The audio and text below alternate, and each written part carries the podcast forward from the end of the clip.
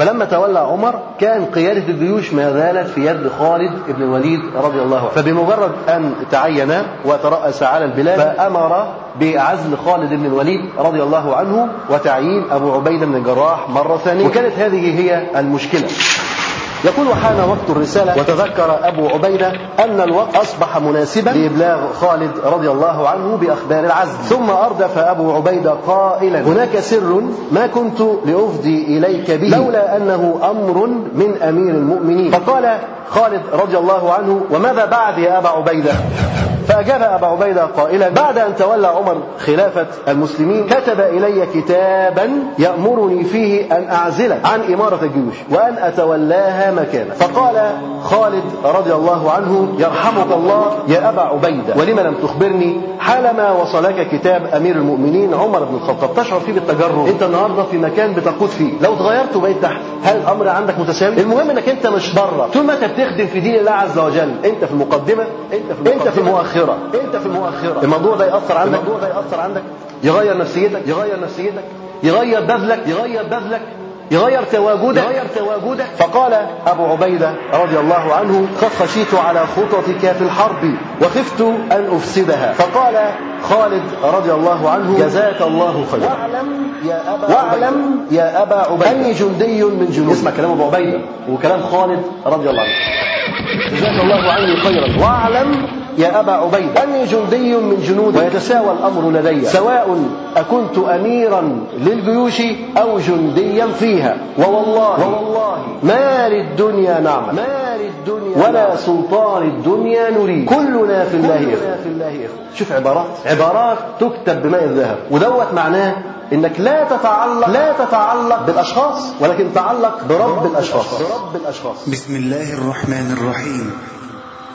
يسر موقع صوت السلف. صوت السلف. أن يقدم لكم هذه المادة والتي هي بعنوان دار السن لكل قادة المسلمين دار السن لكل جندي من جنود المسلمين. علما بأن هذه المادة هي الشريط الثاني من سلسلة أبو عبيدة بن الجراح رضي الله عنه. أمين هذه الأمة. الحمد لله نحمده ونستعينه ونستغفره ونعوذ بالله من شرور أنفسنا ومن سيئات أعمالنا. من يهديه الله فلا مضل له ومن يضلل فلا هادي له. وأشهد أن لا إله إلا الله وحده لا شريك له وأشهد أن محمدا عبده ورسوله صلى الله عليه وسلم. ثم أما بعد نستكمل بمشيئه الله الكلام في قصة الصحابي الجليل أبو عبيدة بن الجراح رضي الله عنه. أبو عبيدة بن الجراح رضي الله عنه. وذكرنا من شأن أبو عبيدة رضي الله عنه أن الخليفة أبو بكر الصديق رضي الله عنه عينه قائدا على الجيوش ثم توفي الصديق رضي الله عنه. وبعد ذلك أمر الخليفة عمر بن الخطاب أمر أبو عبيدة بن الجراح أن يتنحى عن أن ينحي خالد بن الوليد رضي الله عنه عن قيادة الجيوش وأن يمسك هو قيادة الجيوش مرة ثانية. يعني كان الصديق رضي الله عنه كان عين أبو عبيدة. ثم بعد ذلك مده بمدد.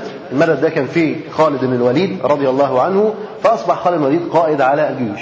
توفي الصديق رضي الله عنه وتولى عمر بن الخطاب رضي الله عنه. فلما تولى عمر كان قيادة الجيوش ما زالت في يد خالد بن الوليد رضي الله عنه. فبمجرد أن تعين وترأس على البلاد فأمر بعزل خالد بن الوليد رضي الله عنه وتعيين أبو عبيدة بن الجراح مرة ثانية. وكانت هذه هي المشكلة. إن أبو عبيدة بن الجراح أتته الرسالة.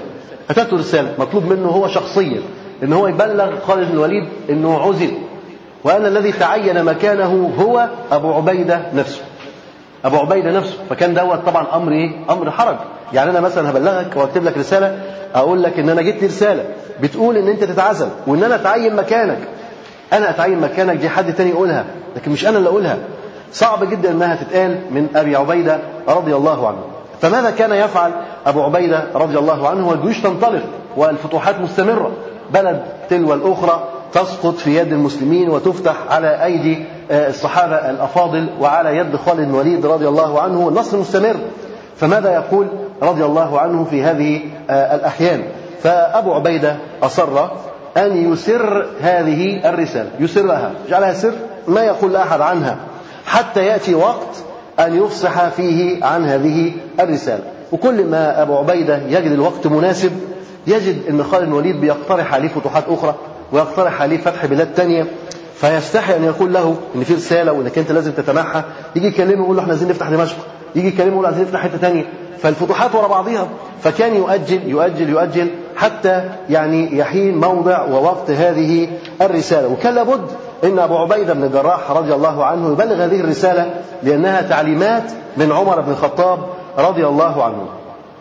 المهم إن الأمين رضي الله عنه كان يكتم السر. وجينا في فتح دمشق قلنا إن كانت دي آخر الخطط التي وضعها خالد بن الوليد رضي الله عنه بالتنسيق مع أبي عبيدة لفتح دمشق. وكان فتح دمشق هذا فتحت وكان هذا حصن عظيم قوي مملوء بالأسوار مملوء بالأبواب ومطرس بالأسلحة وقوي جدا. وكان معقل من معاقل الروم فكان صعب سقوطه لكن أبو عبيدة رضي الله عنه مع خالد بن الوليد رضي الله عنه اتفق على أن يدخل أحدهم من الجانب الشرقي ويدخل الآخر من الجانب الغربي للمدينة. فدخل فعلا. أبو عبيدة دخل من جهة المغرب الجهة اليسيرة السهلة أو من جهة المشرق الجهة السهلة الأرضية. أما خالد مريد فدخل من الجهة الغربية بها الأسوار وبها المحيطات المائية. يعني كان بيحيط بدمشق هذه بعض البحيرات الصغيرة أو بعض القنوات الصغيرة بحيث لا يستطيع أحد أن يرتقي فوق هذه الأسوار. يعني السور بعديه مية بعديه أرض. علشان تدخل على السور لازم تعبر المية وبعدين تبدأ تدخل على اليابسة وبعدين تبدأ تسلق الأسوار. فكان الجزء ده شاق جدا وكانت هي ديت مهمة خالد بن الوليد ندخل من الجزء ده. أما الجزء الذي يدخل منه أبو عبيدة فهو الجزء المباشر لأراضي الناس. يعني الحصون بتتفتح على الأراضي الزراعية وعلى الميادين وعلى المحلات وعلى بلد تتفتح الحصون فكان مدخل أبو عبيدة من هذا المكان السهل. وفعلا لما دخل أبو عبيدة من هنا فالناس كلها والجيوش كلها توجهت لملاقاة أبو عبيدة. كل الناس توجهت واحد جاي من عند الباب. فكلهم راحوا عند الباب عشان يمنعوا دخول أبو عبيدة. وبالتالي الأسوار من ورا بقت سهلة بقت خفيفة ما بقاش عليها تحصين قوي. فدخل خالد الوليد من الجهة الخلفية. دخل طبعا جوه البلد فالتانيين فوجئوا إن في حد جوه البلد فالتفتوا ينظروا من خلفهم. فدخل أبو عبيدة جوه البلد فعملوا كماشة عليهم وانتهت القضية بسقوط دمشق. فكانت خطة رائعة من خالد بن الوليد رضي الله عنه وسقطت على إثرها دمشق. وحان وقت الرسالة. يقول وحان وقت الرسالة وتذكر أبو عبيدة أن الوقت أصبح مناسبا لإبلاغ خالد رضي الله عنه بأخبار العزل. خلاص البلد سقطت والأمور استقرت فأصبح الوقت مناسب بقى إن أنا أقول له إيه؟ إن فعلا تم عزلك وتغيرت الوظائف في هذا الجيش. ويخبره بأخبار العزل. فتحين الوقت المناسب. اسمع. فتحين الوقت المناسب. فتوجه إلى خيمة خالد بن الوليد رضي الله عنه وألقى عليه سلام الأخوة ثم أردف أبو عبيده قائلا هناك سر ما كنت لافضي إليك به لولا أنه أمر من أمير المؤمنين. وقد بايعنا على الطاعة ومن يؤمر أو ومن يؤمره علينا أيضا فله منا الطاعة. أبو عبيدة رضي الله عنه دخل على خالد بن الوليد في خيمته. تحين الوقت المناسب. انظر تحين الوقت المناسب. أنت عايز تبلغ واحد خبر. تعمل إيه؟ تتحين الوقت المناسب. يعني افرض مثلا واحد عنده أزمة كارثة سقط في الامتحان مثلا يعني وعايز تبلغه إن هو سقط في الثانوية العامة. مثلا يعني تعمل إيه تتحين الوقت المناسب. شوف وقت مناسب وتقوم جاي مكلمه. مش وقت هو يكون فرحان ومسرور وبيتكلم معاه هنا وحاسس بنشوة انتصار وانت جاي مكلمه إنك فشلت إنك سقطت فتقوم جاي يعني تهدم قواه. لابد إن أنت تتحين الوقت المناسب حتى تدخل له وتكلمه. فلابد من تحين الأوقات المناسبة. المهم إن هو تحين الوقت المناسب. ثم دخل عليه في خيمته. ما قالوش تعالى أنا عايزك في موضوع مهم. ما هو مين القائد دلوقتي؟ مين القائد؟ المفترض إن هو دلوقتي المفترض يبقى أبو عبيدة بقى ما هو مع الرساله كان ممكن يقول له تعالى أنا عايزك في موضوع مهم. ولما يجي له في حجراته يبدأ يكلمه. يقول له في موضوع وفي رسالة ويبدأ يكلمه على الرساله لكن أبو عبيدة رجل متواضع ومؤدب وتربى بين يدي النبي صلى الله عليه وسلم. راح لخالد الوليد في خيمته. وألقى عليه سلام الأخوة. سلم عليه. السلام عليكم ورحمة الله وبركاته. سلم عليه. نوع من الهدوء والإطمئنان والسكينة والحب والمودة بين أفراد العمل لدين الله تبارك وتعالى. هذه الروح مهمة جدا. أن يكون بين العاملين في الدعوة إلى الله عز وجل روح المودة روح المحبة روح التعاطف روح التواد روح الأخاء. لابد يعني الذي يربطنا بعضنا ببعض هي الأخوة الإيمانية. ليس هناك بيني وبينك نسب. ليس هناك بيني وبينك أي تجارة أو عمل أو مصلحة أو منفعة. ولكن الرابط الأساسي بيني وبينك هو المحبة والأخوة إنك أخ في الله أنت تعمل وتطيع ربك عز وجل وأنا كذلك. فإحنا الاثنين بيننا رابطة الأخوة ورابطة الإيمان. ولذلك لابد أن تقوى هذه الرابطة. الإنسان يكون حريص جدا أنه يقوي رابطة الأخوة رابطة المودة رابطة المحبة. لا تقطع أواصر المحبة بينك وبين إخوانك بسهولة. أحيانا تجد أن الأخ يغضب من أخوه. يتعاركوا مع بعضيهم يحصل موقف يتنرفزوا مع بعضيهم. أبسط حاجة يقول له مش هكلمك ويقاطعه. وممكن إن هو يعني يقضي على المودة والمحبة والعلاقة بينه وبين أخيه بسبب موقف صغير. فبنقول انه غلط. غلط إنك أنت تفضل تخسر إخوانك وتخسر أصدقائك وتخسر أحبابك بهذا اليسر. ولكن الإنسان لابد ان هو يحافظ على إخوانه بقدر المستطاع. يحاول ان هو يحافظ على روابط الأخوة والمحبة بينه وبين إخوانه لأنه لا يجد الأخوة الإيمانية في أي مكان ولا في أي زمان. الإنسان لما يفوز بأخ بيحبه في الله أو بأخ يكون بينه وبينه مودة في الله سبحانه وتعالى ده كنز. عشان أنت النهارده يكون بينك وبين أخ في الله محبة لله ليس فيها مصلحة وليس فيها منفعة. هتجد العنصر ده والعملة دي تجدها بسهولة؟ ولا في صعوبة في مشقة؟ في صعوبة جدا. ولذلك لما تجد يبقى تمسك به مش ممكن تتركه. ولذلك رابطة الأخوة والمحبة هي أقوى رابطة بين المسلمين. فتوجه إلى خيمة خالد وألقى عليه سلام الأخوة. ثم أبو عبيدة أردف يقول هناك سر. يقول بقى خالد بن الوليد في سر عندي أنا مخبيه وما كانش ممكن أقول لك عليه إلا إنه أمر من مين؟ من قائد الجيوش من خالد بن الوليد من عمر بن الخطاب. ده من القائد العام من من الخليفة. إذا لابد أن أقول لك هذا السر. لو كان حد غير عمر رضي الله عنه كنت خبيته. ما كنتش قلت لك عليه. وكان مش مشكلة لكن دي أوامر. لابد أن أنفذ هذه الأوامر. طيب ما هو الأمر؟ فقال هناك سر ما كنت لأفضي إليك به لولا أنه أمر من أمير المؤمنين. ده أمر. طب وأنا هقوله ليه؟ فبيقول له قاعدة مهمة برضه. بيقول له إن إحنا قد بايعنا على الطاعة. بايعنا على الطاعة. يعني بايعنا النبي عليه الصلاة والسلام على الطاعة. وبايعنا الصديق رضي الله عنه على الطاعة. وبايعنا عمر رضي الله عنه أيضا على الطاعة. لعمر فقط ولا لكل من ولاه عمر. كذلك. لكل من ولاه عمر. مش لعمر بس. الطاعة ليست لعمر فقط ولكن لعمر. ولكل من يعينه ويوليه عمر رضي الله عنه. هذا شأن مهم جدا. إن أنت قائد هل الطاعة لك أنت وحدك ولا الطاعة لك؟ ولكل من تعينه أنت. كل واحد أنت بتعينه برضه يجب إن الناس تطيعه. تخيل نفسك مثلا رئيس دولة. هل الناس تطيعك انت لوحدك؟ ولا تطيعك وتطيع المحافظين اللي انت معينهم وتطيع الإدارة اللي انت معينها والوزارة اللي انت معينها؟ مش كده؟ لازم الطاعة تبقى إيه؟ تبقى لكل من عينته أنت. فهو يرصد له هذا الأصل الأصيل.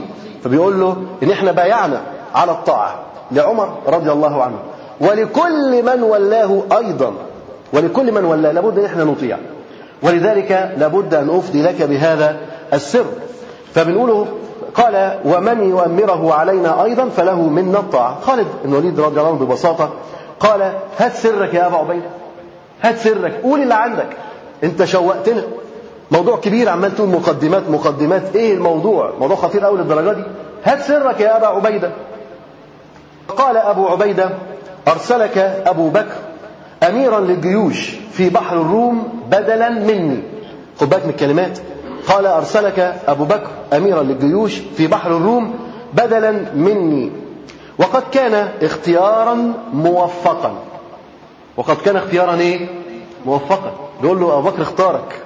بدالي. وكان اختيار موفق. رأيك؟ حد يقدر يعمل كده؟ أنت أصلا فهمت ولا لأ؟ لسه ما فهمتش؟ بيقول له إن أبو بكر الصديق رضي الله عنه اختارك اختارك بدالي بدالي في بحر الروم. وده كان اختيار موفق.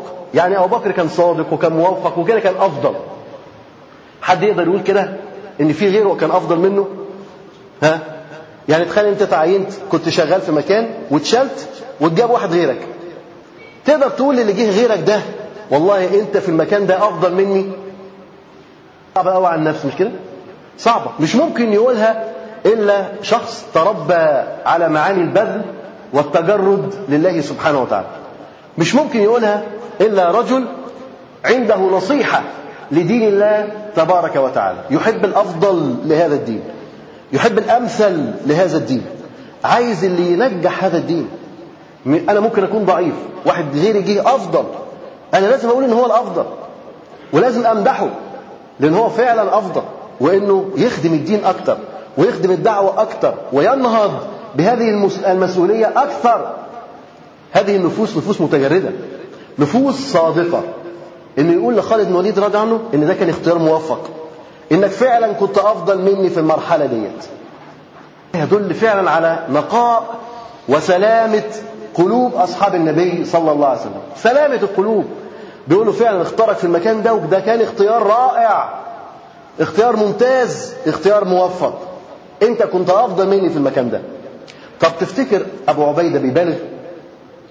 يعني أبو عبيدة بيقول كلمتين كده يعني بيبالغ بيزين بيهم الكلمات. ولا أبو عبيدة رضي عنه صادق فعلا. وإن التغيير ده كان تغيير في محله. ها؟ مجاملة ولا كان صادق؟ لا ده كان صادق فعلا. كان صادق. لأن المرحلة التي حدث فيها التغيير كانت تحتاج لطبيعة مثل طبيعة خالد رضي الله عنه. إحنا قلنا إن أبو عبيدة كانت من طبيعته إن هو يعمل إيه في طريقة الحروب؟ يفضل يستقر في مكانه. يعني بيختار مكان يستقر فيه ويعني يعسكر فيه ثم تنطلق الجيوش من هذا المكان. وتفتح ويتقدم ويفتح ويتقدم ولما يتقدم متر محدش يقدر يرجعه محدش يقدر يزحزحه زي الجبل. دي كانت سياسته. لكن الروم كتير كانوا تسعين إيه؟ تسعين ألف والمسلمين بكتير ستة وعشرين سبعة وعشرين. فطبعا الوضع ما كانش ينفع إن هم يقعدوا ويستنوا العدو لما يجي لهم كان لازم يكون في سياسة تانية.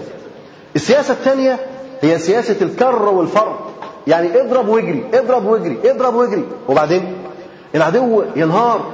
ما يقدرش يجري. ما يقدرش يتعب التعب ده كله. يرهق. يرهق يجي له نوع من الإرهاق الشديد. فيقوم جاي تخور قواه ويستسلم أو يرجع. طيب مين يقدر يعمل كده؟ خالد بن الوليد رضي الله عنه. ولذلك التغيير كان تغيير في محله. كان لازم يحصل هذا التغيير. ودوت لمصلحة من؟ لمصلحة المسلمين. لمصلحة المسلمين. فأبو عبيدة رضي الله عنه بينقل لخالد الوليد أحاسيس ومشاعر الجند وقتئذ فبيقول له إن فعلا حصل التغيير ده والتغيير ده كان تغيير موفق وكان اختيار موفق. وهذا كما ذكرنا يدل على سلامة قلوب أصحاب النبي صلى الله عليه وسلم. والإنسان الصادق المخلص لابد أن يفرح بتولية من هو أفضل منه. الإنسان الصادق المخلص يفرح بتولية من هو أفضل منه. مش يفضل قاعد على الكرسي مش عايز يقوم مش عايز يزحزح يفضل قاعد عليه 20 سنة و25 سنة و30 سنة ومش عايز يتحرك. خلاص مفيش عبقرية مفيش دماغ بتفكر مفيش حد أفضل من اللي قاعد. مفيش دماغات مش معقول. الإنسان المفترض يفرح دايما باللي يحقق النصر والفوز لبلاده ولدينه ولعقيدته. يفرح لهذا. أبو عبيدة كان فرحان بالتغيير. وتغيير مين؟ ده تغييره هو. إن هو اتشال واتحط بقاله خالد رضي الله عنه كان فرحان بالتغيير ده. ليه؟ لأنه بيحقق النصر لأمة الإسلام. ينشر هذا الدين وينتصر هذا الدين بهذا التغيير. إذا لا بأس به. ويفرح ويقول ده كان تغيير موفق وكان اختيار موفق. طبعا خالد الوليد ده يعتبر ثناء عليه لما أنا أقول لك أنت أفضل مني ده ثناء عليك ولا لأ؟ فده ثناء على خالد فخالد لابد إن هو يتواضع وما يقدرش يتكلم كتير. يقول وقد كان اختيارا موفقا رائعا وقد مات أبو بكر رضي الله عنه وتولى بعده عمر بن الخطاب رضي الله عنه. يبقى هنا قال له إن حصل تغيير وبعد ما حصل التغيير مات أبو بكر الصديق. يبقى كده اداله خبر واحد. إيه هو الخبر؟ موت أبو بكر الصديق. والخبر الثاني تولية مين؟ عمر رضي الله عنه. طب الخبر الثالث قرار العزل بقى. الخبر الثالث قرار العزل. شوف شوف التكتيك. شوف ترتيب المعلومات. شوف التنسيق في عرض المعلومة. أول حاجة يقول له أبو بكر الصديق مات. فطبعا خالد بن الوليد يترحم ويحزن على موت مين؟ على موت أبو بكر الصديق. وبعدين يقول له إن الذي خلفه عمر. فيفرح لأنه بيحب عمر رضي الله عنه. ويعرف أن عمر يستطيع أن يقود هذه البلاد فيفرح فيديله الأمر الثالث إن عمر اللي أنت فرحت بيه هو اللي أمر بعزلك لمصلحة المسلمين. طب نفسية بقى خالد تعمل إيه؟ ممكن يفرح ممكن يزعل ويقول لك إزاي ومش قال ويعترض وتبان حقيقة النفوس. لكن إيه اللي حصل من خالد رضي الله عنه؟ فقال خالد يرحم الله أبا بكر فقد كان أحب الناس إلي. طبعا حزن حزن شديد جدا. ولكن ده دي كلمة بتلخص حزنه وبتلخص المرحلة اللي هو فيها. يرحم الله أبو بكر فقد كان أحب الناس إلي. طيب بالنسبة لتولية عمر والحمد لله الذي ولى عمر. الحمد لله الذي ولى عمر. لا يصلح لهذه الأمة في هذه المرحلة إلا رجل ذو بأس وقوة وشدة وحزم وإيمان ويقين وعلم وتقوى وورع وعدل كعمر رضي الله عنه. لا يصلح إلا رجل كعمر رضي الله عنه هو الذي يأخذ بيد هذه الأمة وينقذها ويمر بها في مفارق الطرق. قال والحمد لله الذي ولى عمر. ثم سكت أبو عبيده طبعا خالد رضي الله عنه مش شايف في سر لغاية دلوقتي. مش شايف إن في سر. يعني الموضوع لسه ما فيش حاجة تزعل يعني. ده ايا فارقنا الصديق شيء يحزن ويؤسف. لكن إيه هو السر في كده؟ الناس كلها كانت عارفة. بس إيه هو السر في كده؟ فلسه منتظر. فقال خالد رضي الله عنه وماذا بعد يا أبا عبيدة؟ إيه اللي حصل بعد ما ده مات وده تولى؟ إيه المشكلة اللي هنا؟ وماذا بعد يا أبا عبيدة؟ فأجاب أبا عبيدة قائلا بعد أن تولى عمر خلافة المسلمين كتب إلي كتابا يأمرني فيه أن أعزلك عن إمارة الجيوش وأن أتولاها مكانك. ده البيان الأخير بقى. بس تلاحظ إن أبو عبيدة عمال يماطل في الكلام ويمط في الكلام. بص بيقول له إيه؟ بعد أن تولى عمر الخلافة ما إحنا عارفين عمر تولى فبيقول له بعد أن تولى عمر الخلافة وكتب إلي كتابا بيقول فيه كذا وكذا وسكت. طبعا رد فعلي تخيل بقى رد فعلك لما أقول لك كتب رسالة أول ما تولى. على طول كتب رسالة شيلوا خالد وحطوا أبو عبيدة ابن الجراح رضي الله عنه. فقال خالد رضي الله عنه تخيل بقى إن خالد رجل قائد منتصر. وكم جيش تحت إيديه؟ أربعة ولا ستة؟ ست جيوش تحت إيديه. بيحارب مين؟ بيحارب الروم. انتصر ولا هزم؟ هزم. انتصر. كان من السهل جدا إنه يعمل انقلاب عسكري. ولا صعبة؟ سهلة جدا. الجيش كله تحت إيديه. الجيش كله. جيش البلد كله تحت إيديه. ممكن يعمل انقلاب عسكري ولا لأ؟ قائد عام؟ تحته قادة كتير جدا. كان ممكن يعمل انقلاب عسكري بسهولة. لكن هل هذا تصور وفهم خالد بن الوليد رضي الله عنه؟ هل خالد بن الوليد يحرص على الإمارة؟ أو يحرص على القيادة؟ أو يحرص على البروز؟ أو يحرص على الرياسة أو يحرص على الشهرة؟ لا خالد لا يحرص على هذا. خالد عنده سلامة في قلبه نقاء في قلبه. ولذلك ما بيفكرش في المعاني دي.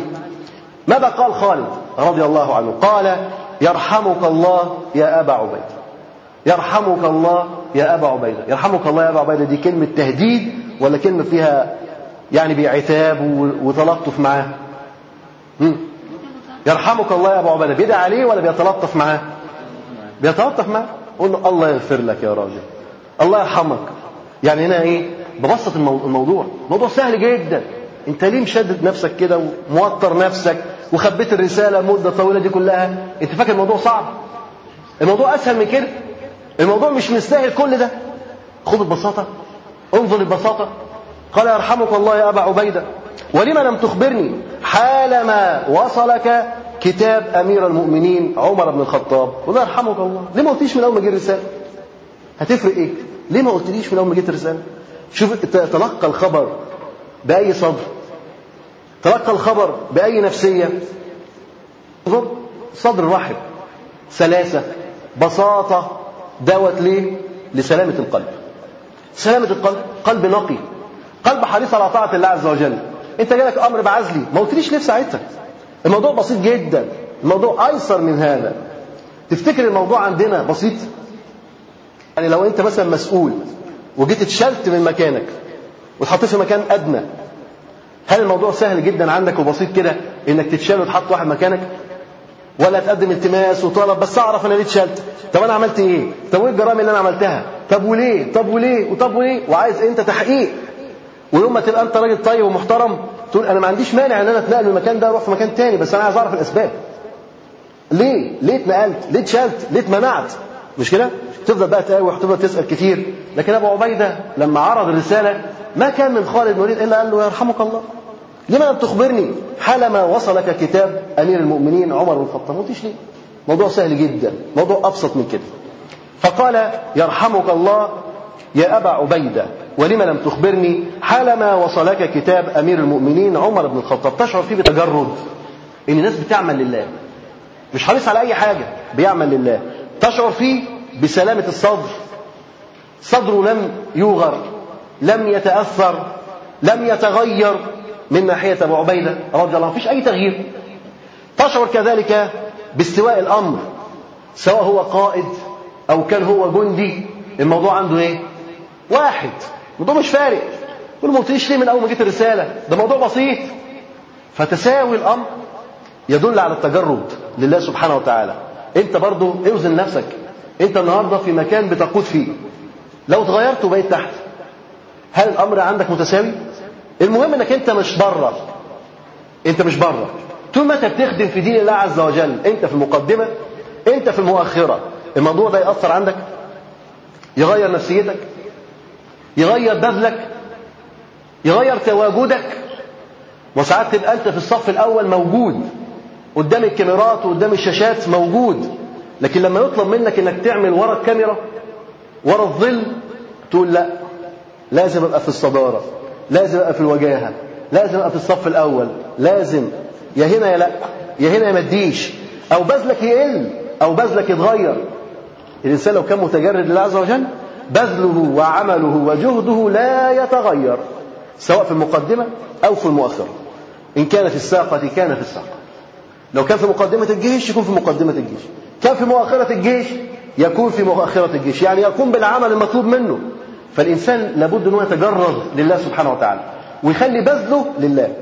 يتجرد يعني يمنع أي شواغل تمنعه من الوصول إلى الله سبحانه وتعالى. إنك أنت عملك كله بتوجهه لمرضاة الله سبحانه وتعالى. كل جهدك بتوجهه لله سبحانه وتعالى.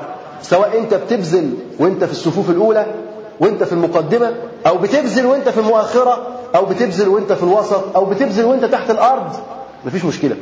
أحيانا اللي بيبذل تحت الأرض ده بيكون أهم في دوره وفي عمله من اللي بيبذل من فوق. التأسيس والبناء ده مهم جدا. تخيل لو أنت حبيت تبني عمارة شاهقة الارتفاع. مطلوب منك إنك أنت تيجي تبسط الرملة كده وتبني فوقيها ولا في حاجات تانية لازم تعملها؟ ها متخيل؟ عايزين مثلا نبني على مسطح رملي عايزين نبني برج شاهق.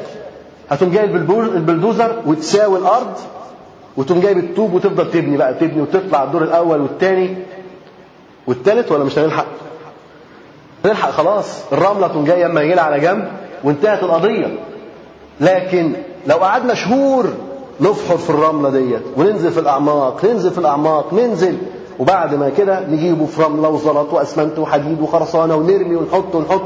وبعد المجهود الهائل ده يجي ناس ثانية خالص تبدأ تحط الطوب الأحمر والأخضر وتبني وترفع. مين اللي حط الأساس؟ مين أهم؟ الأساس ولا البناء نفسه؟ الأساس. الأساس مهم جدا. اللي حط الأساس ده ممكن يكون الأعين لم تراه. محدش شافه. محدش شافه وهو بيبذل. محدش شافه وهو بيفحر محدش شافه وهو بيردم. محدش شافه وهو مليان طينة وتراب. محدش شافه. اللي اتشاف هو الباشمهندس المتشيك اللي لابس نظارة وماسك ورقة ومعاه مش عارف إيه وكمبيوتر لابتوب في إيديه وعمال يقول لا طلع ديت لا نزل ديت. هو ده اللي في ده اللي متشاف. لكن مين كان في الطين؟ مين كان في الطين تحت عمال يشيل ويحط؟ محدش شايف. محدش عارف. طب اللي تحت ده كان ليه أهمية وما كانش ليه أهمية؟ ده أهميته يمكن أكتر من أهمية اللي فوق. ولذلك الإنسان يبذل سواء يبذل تحت يبذل فوق يتغبر ما يتغبر المهم إن هو بيعمل ليه بيعمل ليه لو بيعمل لله يبقى هو ده التجرد.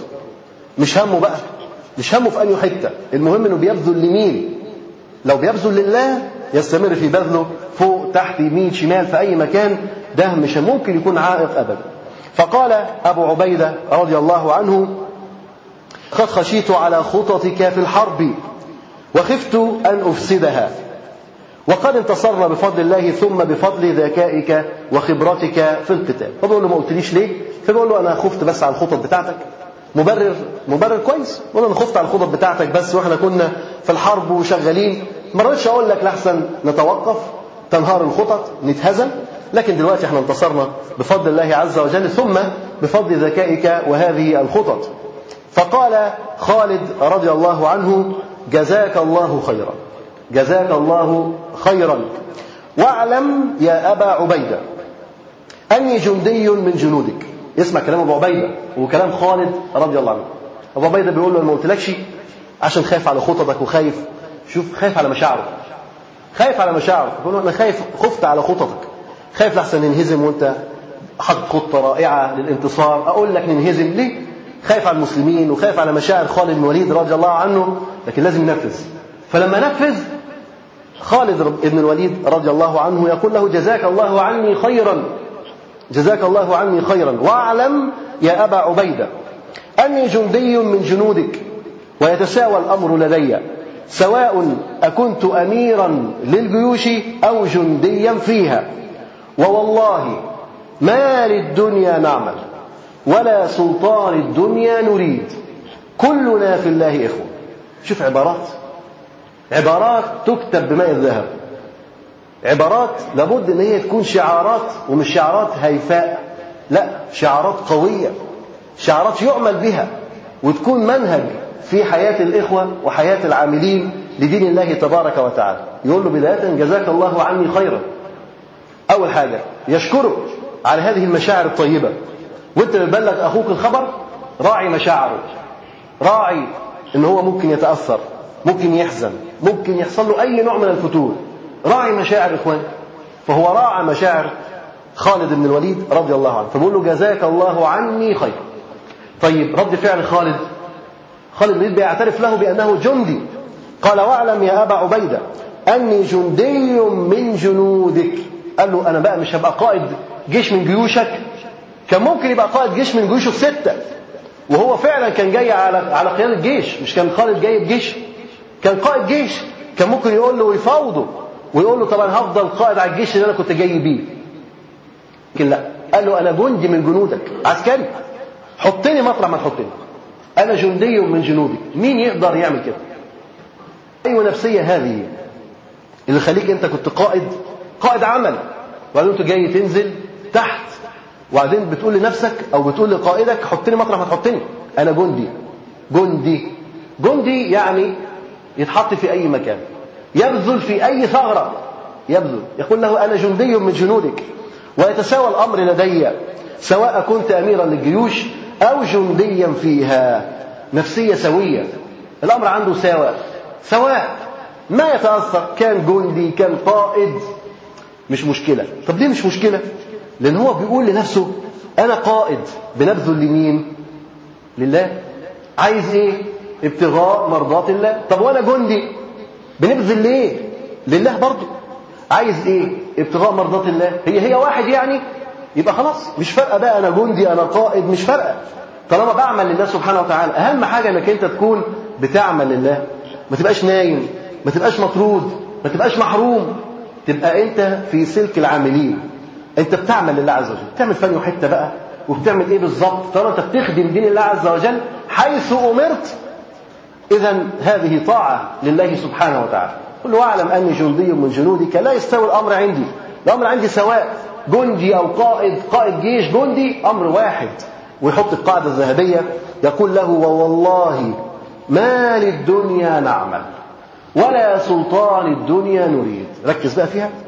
يقول والله ما للدنيا نعمل ولا سلطان الدنيا نريد. كلنا في الله إخوة قاعدة مهمة جدا.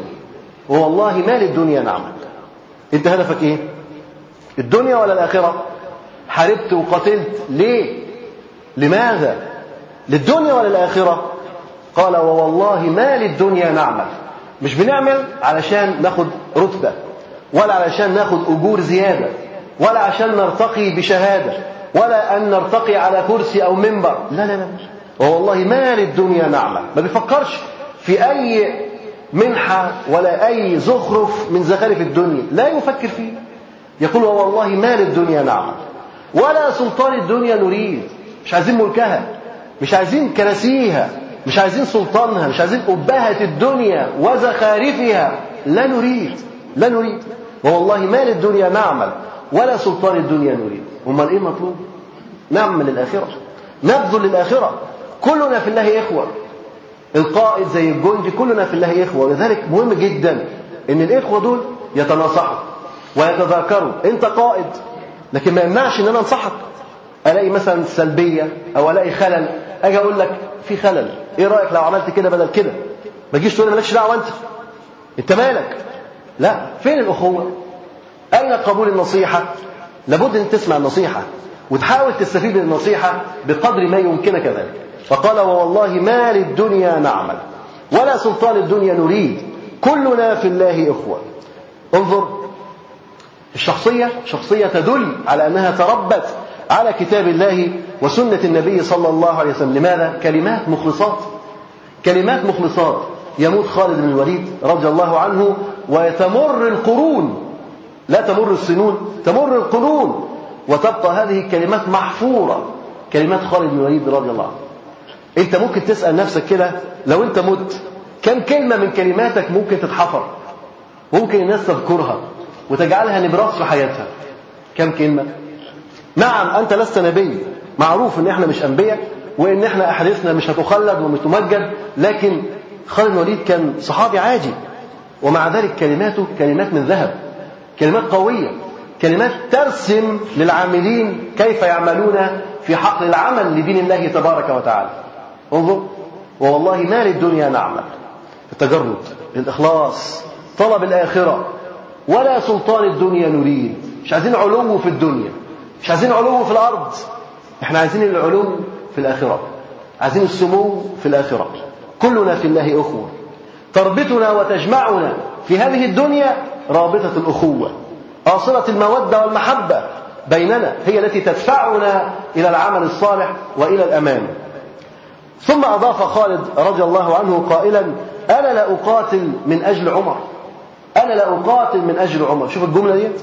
بقول له أنا لا أقاتل من أجل عمر. قتالي لم يكن لإرضاء عمر بن الخطاب رضي الله عنه. وما كان بيقاتل لإرضاء مين؟ إرضاء الله سبحانه وتعالى. دايما تفكر إنك أنت عايز ترضي مين؟ عملك اللي أنت بتعمله. أنت عايز ترضي مين؟ ترضي ربنا؟ ولا ترضي القائد. تفرق كتير قوي. في حياتنا وكتير جدا بنرى في حياتنا إن العاملين بيعملوا عشان يرضوا القائد. ودي سلبية. لا ما إحنا لازم نقول السلبيات برضه. ودي سلبية. إن العاملين يعملوا حتى يرضى القائد. لكن الصح والصواب إنك تعمل ليرضى الرب سبحانه وتعالى. أنا لا أعمل من أجل عمر. لا أقاتل من أجل عمر. أنت بتعمل أي حاجة. تدعو إلى الله عز وجل. تكلم الناس في الشارع. ليه؟ عشان يخرج في المنطقة يرضوا عنك؟ ولا عشان ربنا يرضى عنك. انت بتنظف المسجد. تنظف الموكيت وترش عطور. ليه؟ عشان الناس المسجد ترضى عنك ولا عشان ربنا يرضى عنك؟ عشان ربنا يرضى عنك. انت بتنظف الحمامات ودورات المياه ومش عارف إيه. ليه؟ عشان الناس ترضى ولا عشان ربنا يرضى؟ ربنا يرضى. دايما دايما ذكر نفسك إنك بتعمل العمل ليه؟ أنا لا اعمل من أجل فلان. ودوت معناه إنك لا تتعلق بالأشخاص ولكن تعلق برب الأشخاص. ما تبقاش دايما حريص إنك ترضي فلان. لا ده أنا عايز أرضي رب فلان. نعم فلان نحترمه فلان نقدره فلان نوقره فلان يعني نرفع له قدره ومكانته نحترمه نلبئ تعليماته وأوامره وطلباته نفعل ماشي لكن عندما أتحرك لماذا أتحرك؟ إيه الدافع لحركتك؟ مرضاة الله سبحانه وتعالى. أنا ممكن أقول لك اعمل الشيء الفلاني. تعمله. بس أنت عايز ترضيني أنا. ما خدتش أجر أنت مسكين يعني ما خدتش حاجة. لا خدت مني مرتب ولا خدت أجر. ده أنت تعبت على الفاضي. لكن لما تنتوي إنك بتعمل العمل دوت تيسيرا على العلماء تيسيرا على طلاب العلم أو تيسيرا على الأمراء أو تيسيرا على على كذا أو كذا أو إنك أنت بتخدم هذا الدين. ودي وسيلة من وسائل الخدمة. يبقى أنت كده هتؤجر. لما تيجي تروح مثلا في الحرم وتبص تلاقي الناس في الحرم وقت المغرب ناس كتير بتعمل أعمال. أنت تقول إيه الأعمال دي؟ بص واحد جايب لك كوباية فاضية. والتاني يجي يملاها مية أو يملاها شاي والتاني يجيب لك تمر والتاني يجيب لك زبادي والتاني يجيب لك خبز والتاني يجيب لك مش عارف إيه والتاني ينظف وده يفرش مفرش وده يلم المفرش وده يمسح الأرض وده يطوف وده يبخر وده يعطر. إيه ده كله؟ حاجات كتير جدا أنت لو قاعد تحصيها لا يمكن تحصيها. ده بيعمل كده ليه؟ بيعمل كده ليه؟ ما هو لو بيعمل كده عشان الناس هيتعب على الفاضي لكن لو بيعمل عشان ربنا عشان يرضي ربنا ده بيخدم. واحد قاعد بيقرا في المصحف فأنا مش عايز أعطله. جايب له كوباية مية عشان يشربها وهو قاعد. عشان ما يقومش. عشان يفضل يقرا. عشان ياخد حسنات. عشان أنا أبقى وفرت له الوقت اللي يقرا فيه أشاركه في الحسنات. شوف الفقه. توفر له الوقت اللي يقرا فيه تاخد حسنات. ببساطة كده ببلاش. بس الذكي الفاطر اللي عنده حسن فقه وحسن تجارة مع ربه سبحانه وتعالى. انت ما انتش قادر تعمل زي ما هو بيعمل. طب اساعده أيسر له. أبسط له. بحيث أبقى أنا زللت له الصعاب أبقى شاركته في الأمر. والدال على الخير كفاعل. اذا لابد أن نضع أمامنا لماذا نبذل؟ لماذا نعمل؟ لله سبحانه وتعالى دايما اعمل اللي أنت عايز تعمله. ولكن جدد النية. خليك مخلص لله سبحانه وتعالى. أنا لا أقاتل من أجل عمر. أنا لا أعمل من أجل فلان. أنا أعمل طاعه لله عز وجل فلان ده سافر هعمل. فلان ده مات هعمل. فلان ده مش موجود هعمل. في أي وقت أنا هعمل. ليه بعمل؟ لأن أنا برضي ربنا سبحانه وتعالى. يعني اللي بينظف الجامع دوت يوم ما الأخ مثلا مسؤول الجامع يغيب أو ما يجيش أو يسيب الجامع ويروح جامع تاني هيبطل تنظيف الجامع؟ ممكن يبطل. أنت بتنظف الجامع لمين؟ لو لله وصولك ما تبطلش. لكن لو لفلان خلاص بقى روح وراه. ما تنفعش. لازم توجه نيتك. لازم يكون في تجرد. انت بتعمل عمل لماذا؟ لله سبحانه وتعالى. كلمات خالد بن الوليد رضي الله عنه كلمات قليلة في مبناها لكنها عظيمة في معناها. أنا لا أقاتل من أجل عمر. الموضوع ما يزعلوش بقى. هو بيقاتل من أجل الله سبحانه وتعالى. عمر حطه في الأول حطه في الآخر العملية مش فارقة معاه. لأنه لا يقاتل من أجل عمر. لا يقاتل من أجل إرضاء عمر. رضي الله عنه ولكنه يقاتل من أجل إرضاء الله سبحانه وتعالى. يتحط هنا بقى يتحط هنا مش مشكلة. لكن أحيانا تبقى أنت متأثر وتبقى أنت زعلان أنا عايز أبقى هنا. ليه؟ هنا هخدم أكتر. هنا هفكر أكتر. هنا هبذل أكتر. ماشي ممكن تبقى أنت حزين على بعض الأجر الذي يفوتك لكن بحسن النوايا تحصل الأجر كله. الإنسان بحسن نيته يحصل الأجر كله. فدائما نحرص على الإخلاص. لأن العمل لا ينجح إلا بالإخلاص. ليس هناك توفيق للأعمال الصالحة إلا بالإخلاص. على قدر ما الإنسان يكون مخلص لله سبحانه وتعالى يوفق إلى الأعمال الصالحة. كلمات رائعة كلمات أغلى من الذهب. يتكلم بها خالد بن الوليد رضي الله عنه. ليكن المحور محور العمل هو الدين. للدين لا للأشخاص. يبقى أنت بتعمل من أجل ماذا؟ من أجل الدين. من أجل العقيدة من أجل نصرة الإسلام لا من أجل الأشخاص. لو إحنا بدأنا نعمل من أجل الأشخاص هنجد نفسنا دخلنا في حزب ما أعرفش إيه وحزب إيه وحزب إيه وهنبقى أشتات. لكننا نعمل من أجل الله سبحانه وتعالى. ونقدر العلماء ونحترم العلماء ونطيع أمرهم ونمشي خلفهم لأنهم أولئك الذين هدى الله هداهم الله سبحانه وتعالى واقتفوا آثار الرسول صلى الله عليه وسلم فلا مانع أن نسير خلفهم. ولكننا نعمل من أجلهم؟ لا. نحن نعمل من أجل إرضاء ربنا سبحانه وتعالى. وأضاف قائلا أنا لا أقاتل من أجل عمر. رحم الله أبا عبيدة رضي الله عنه فقد كان مثالا للإيثار. وقدوة عظيمة ورضي الله عن خالد فقد كان مثالا للشجاعة والتواضع وقدوة طيبة لكل جندي من جنود المسلمين. ورضي الله عنهما فقد قدما درسا لكل قادة المسلمين في كل زمان ومكان. سبحانك اللهم وبحمدك أشهد أن لا إله إلا أنت أستغفرك وأتوب إليك والسلام عليكم ورحمة الله وبركاته. مع تحيات موقع صوت السلف